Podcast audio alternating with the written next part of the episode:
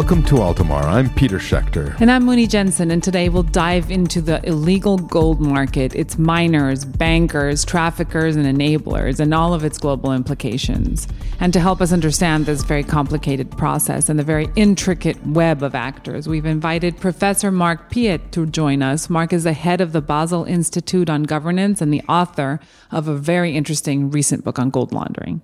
Muni, it's it's just hard to know where to begin to tackle this topic, you know. And let me, I guess, one I'll begin with with quoting Alan Greenspan, the former Fed chairman, who said that gold is money in extremis, which sounds obvious but rings very true. Gold is tangible, physical wealth, unmoved by inflation, making up most of the reserves of central banks around the world. And since the beginning of time, gold has been central to geopolitics from ancient Rome to the conquest of the Americas to Hitler's stolen arsenal to the initial US gold backed dollar. It has been the standard of a solid economy and a safeguard in times of war. This is this is a metal that goes back a long way. And a source of conflict and power plays from the beginning of time. But let's fast forward to today, where parallel criminal organizations have emerged, focusing on gold as their core business. And seemingly nobody really understood and realized until it was too late. Illegal mining essentially consists of mining without permits, without taxes, without labor standards, and obviously without any environmental protection on what it ends up being mercury laced waters. It's flourished in sensitive areas such as the Amazon and South Africa, and the trade of gold from these mines is now at the forefront of a growing, increasingly profitable, and very deadly global criminal enterprise. You know, but I think that what, what people don't understand, Moon, is that the damage begins with all of the environmental issues, but it just doesn't stop with the mining itself. A recent Bloomberg article really underlined for me the repercussions of what happens from illegal mining aside from the environmental damage. You know, the unchecked industry generates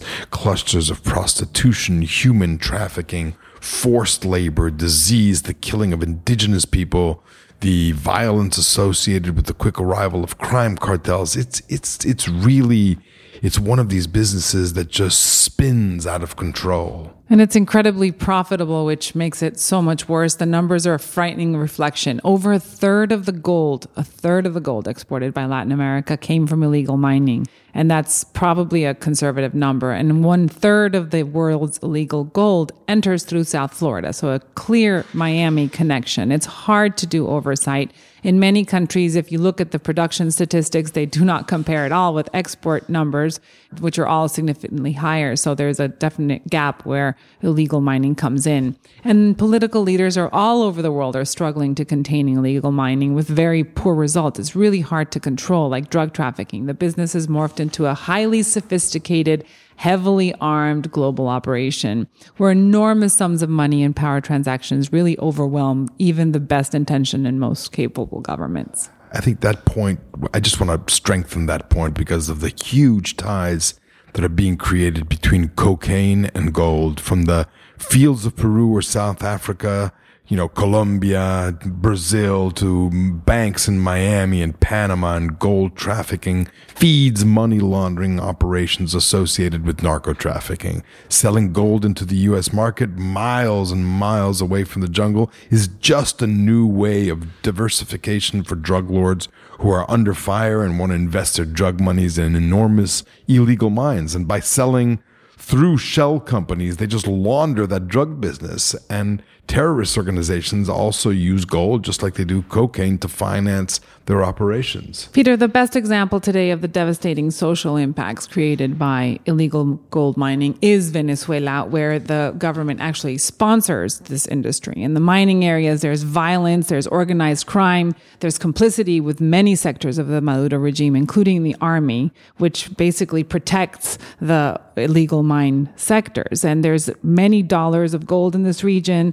The Venezuelan government has given its cronies illegal land titles to the Orinoco River, which is now heavily contaminated with mercury, and all that mercury and waste products flow into the southern Caribbean. Then there's millions of dollars in revenue from this black market enterprise that are actually propping up Maduro in the face of increasing international economic sanctions. Yeah, it's completely true. I mean, Venezuela is the basket case that everything can become, and gold mining is, has a huge role. And I, you know what I think is so interesting about this issue is that you know it's created such a path of destruction, but only now people are starting to talk about it. You know, in some places it's more powerful than cocaine, but it's received so much less attention because I guess it's because gold, which is essentially legal, has had you know a long and better reputation. It's harder to trace, but new avenues to stop the illegal gold trade are just now coming onto the scene and being created. And our guest is one of those pioneers who is creating those new avenues. Professor Mark Pieth has been professor of criminal law and criminology at the University of Basel, Switzerland since 1993. From 1989 to 1993, before he was the head of the economic and organized crime section at the Swiss Federal Office of Justice. In this role, he drafted legislation against money laundering, organized crime, drug abuse, corruption, as well as on the confiscation of assets. He is the founder and chairman of the board of the Basel Institute on Governance. He is co founder of the World Economic Forum's Partnering Against Corruption initiative and the author of Gold Laundering The Dirty Secrets of the Gold Trade and How to Clean It Up. Professor Mark Pieth, welcome to Altamar. I'm happy to be here. So, Mark, let me let me just set the scene for us first. Can you just describe the size of the illegal gold market, compare it to the drug market? What exactly are we talking about in dollars and cents? You know, Peter, they are both big. If you talk about the illicit uh, gold market, it gets very difficult.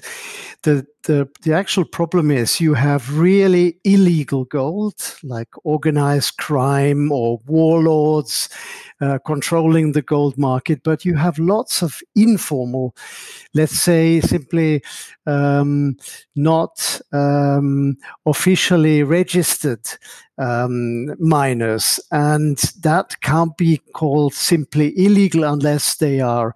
Uh, for instance, not paying taxes or if they're smuggling. So it's a very uh, unclear picture at the moment. Let's concentrate on the illegal part and tell us about the impact of illegal gold, because I, I presume it's much more than just the, the impact is an illegal product that isn't taxed. There are huge human effects, aren't there? Yes, absolutely. And I think here we have to distinguish between the two big segments of mining. You have artisanal gold mining, the small uh, type, uh, the, uh, uh let's say, traditional communities, and you have large scale industrial mining. If you go into the artisanal area, you have huge environmental damages. I'm thinking of uh, Brazil, where they're logging illegally, where they're uh, uh, where they're contaminating the water with mercury or with cyanide, very toxic um, substances. You also have violence uh, linked either to organized crime or to uh, actual uh, conflict zones. Here again, you have examples. Organized crime, Colombia is uh, is at the forefront at the moment with the peace process has actually created a lot of um, uh, so-called bandas criminales, uh, uh, criminal gangs. And uh, if you look, talk about conflict, you, it's uh, enough to go to Darfur in Sudan. You have lots and lots of uh, people being killed over fights over gold.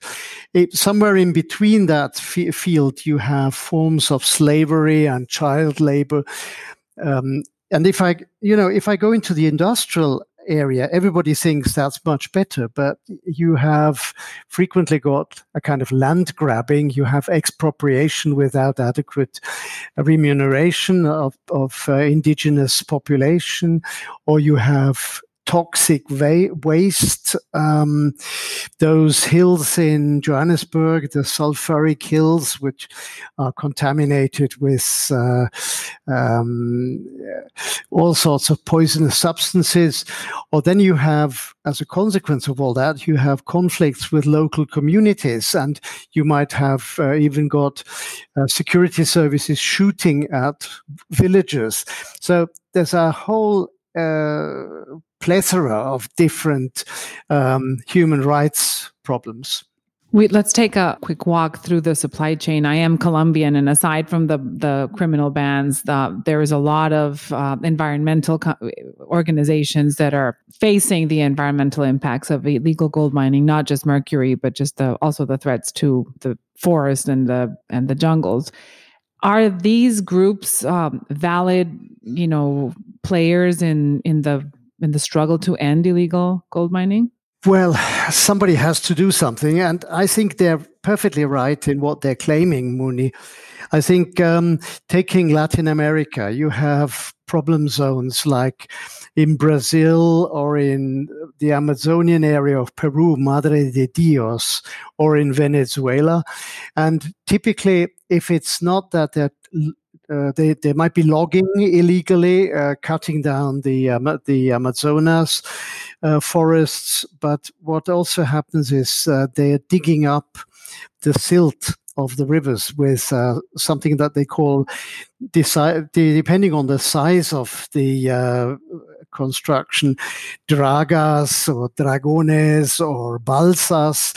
They would be digging up, scraping the ground of the river, and the silt then mixes with the water. And even if they don't use uh, mercury, which they typically do, even if they don't use mercury, the, the silt mixes with the water and impedes the um, uh, oxygen uh, developing and the sunlight penetrating the water and cleaning it up.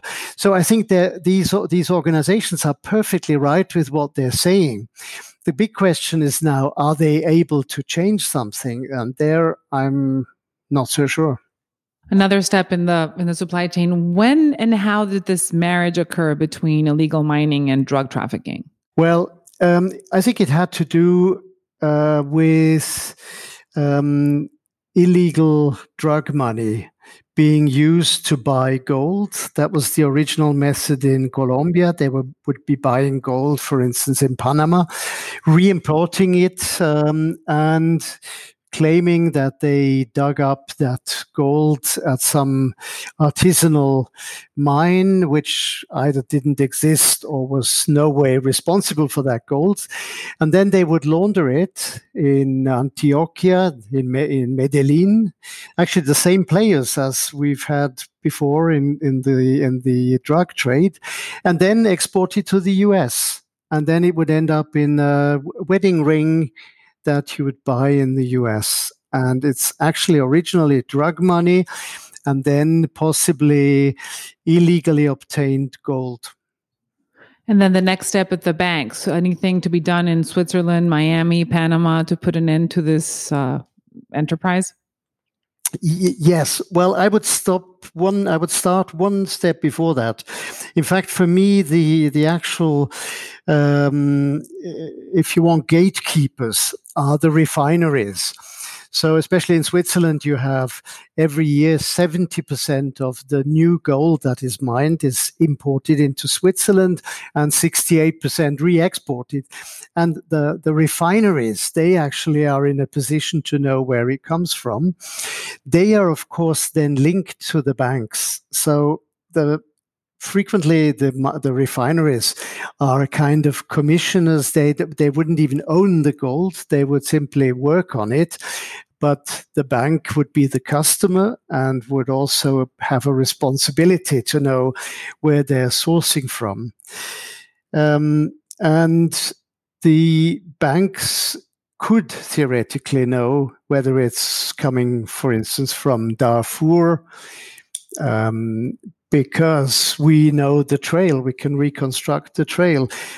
um, I must say, I'm a, I was rather astonished that I, as an amateur in this field, was able to reconstruct in the course of one year what these people are saying they can't do. Yeah, that's really amazing. I have a couple of other questions that I wanted to get to about what can be done, but I want to jump on Muni's supply chain questions and just ask you a little bit about Venezuela. Venezuela seems to me to be one of the most egregious examples. Uh, you know, if if you call yourself an amateur, which is a very nice and diplomatic thing to do, we're really civilians in this issue. But Venezuela does seem to me to be one of the, a unique case in which actually there is government sponsored and government incentivized cronyism to distribute uh, land to allow people to illegally mine gold and export it and just tell us how, how Venezuela has really um, changed the equa- the equation of illegal mining, if at all. Okay, well, Venezuela is uh, a very uh, one of the big traditional uh, gold mining places. Um, it's actually the area where people were trying to find um, the, um, the, the the the biggest uh, gold source um, in historic times. But what is happening currently is you have a failed state. I mean, you have a state that is totally at um, uh, crashing.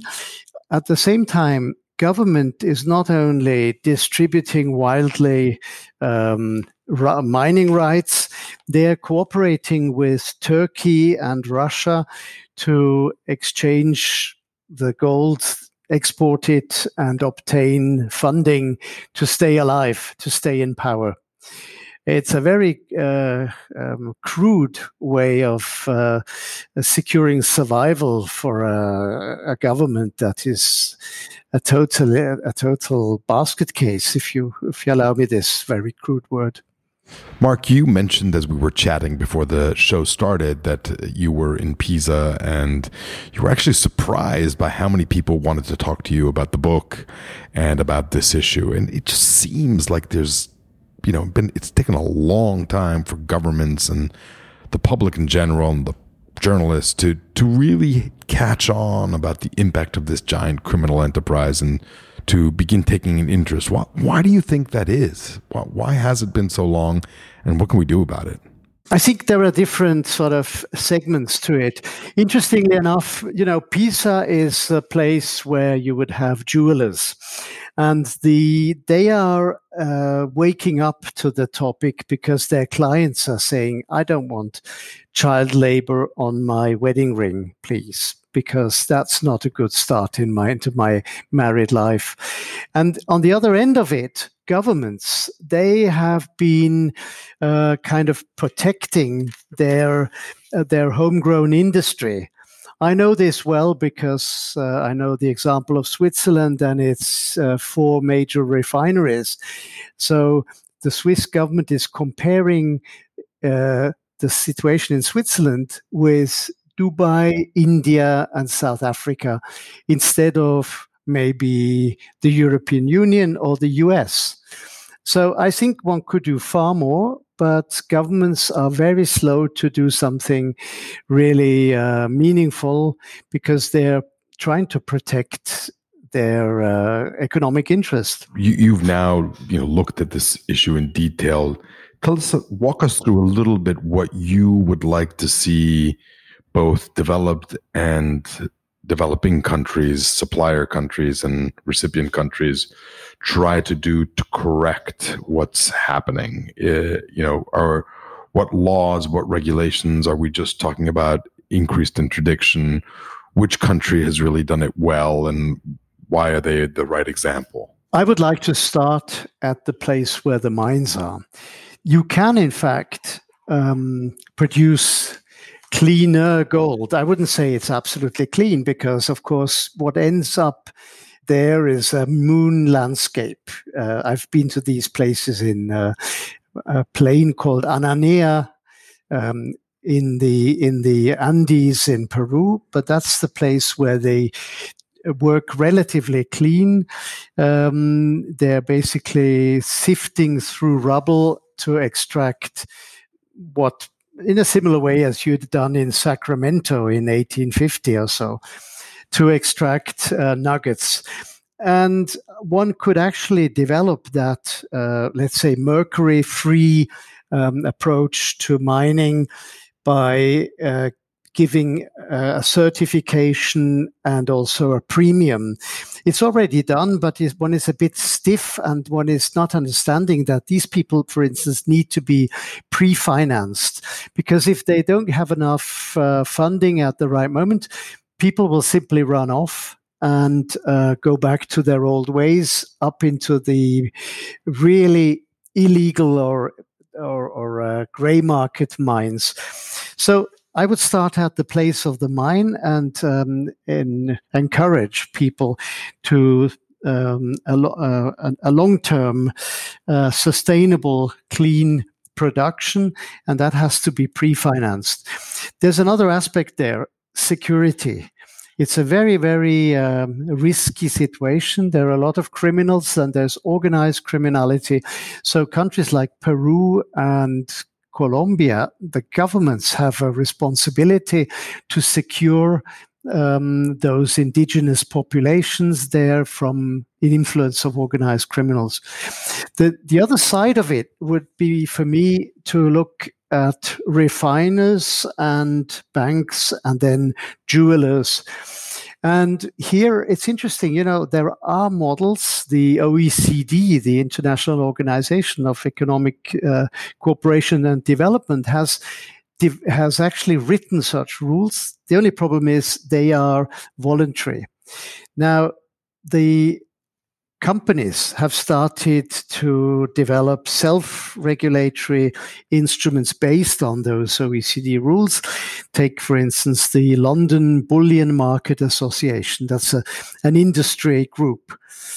The, the difficulty, though, is so far these rules are not really taking grip, they're not really being translated because uh, the people, the independent evaluators who should be uh, secure the whole system, they're not up to it. They don't understand what they're doing, and they're being too nice with those controls, and they are not ensuring that people really go back to the source.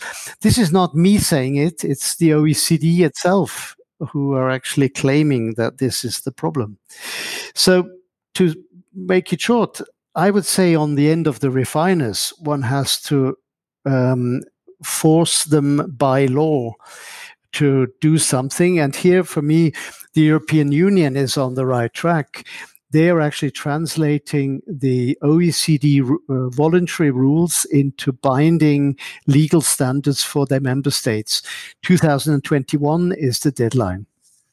It seems, Mark, from listening to you, that it's uh, a lot less, uh, you know, impossible to work on the on the demand side than it is on the supply. And I'm constantly reminded of the parallels to trying to do coca crop substitution and legalize what are essentially criminal enterprises. Is there a role for legitimate gold mines here in this story? Can aside from trying to survive and thrive, can they work with governments to promote legitimate gold producers? The numbers are strange when you look at export numbers from countries and then imports. There's a huge gap. What is the role of um, the legitimate gold mines? I think that's a very good point because, of course, they're the they're responsible for eighty percent of the mined gold. They are really the big players, and if you take the ten biggest of them, uh, they are all in this World Gold Council.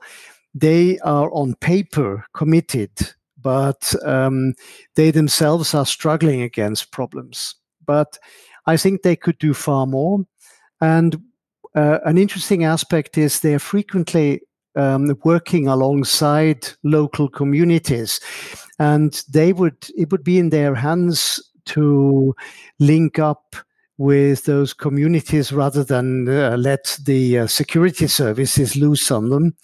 Um, to actually cooperate with them and to see to it that child labor, for instance, is not a major topic, but to to buy the gold from artisanal entities around their big mines. So I think you're perfectly right that the the major mines have a have a role to play, and they of course have a far a thicker capital. They, I mean, they have the necessary capital to do so, whereas the indigenous artisanal miners they are living from a day to on a day to day basis. You mentioned the concept of nobody wants blood on their wedding ring. And I think that the Blood Diamond uh, campaign has really affected the way consumers behave about buying and, and you know, wearing these um, kind of blood jewels. Is there anything to be learned from the diamond industry that the gold industry can adopt? Absolutely. I mean, the uh, consumer awareness is key.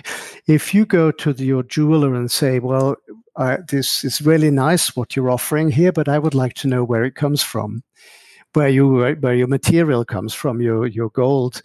It's interesting how they react. Um, it's also interesting. I asked quite a lot of jewelers um, that I uh, encountered. Uh, do people actually ask that question? And they frequently said no, but we told them we had to basically raise their awareness on the other hand, the difficult or the difference between gold and diamonds is, you know, diamonds you can, they're open to tracking and tracing because you can actually insert um, something into the diamond that does not go away.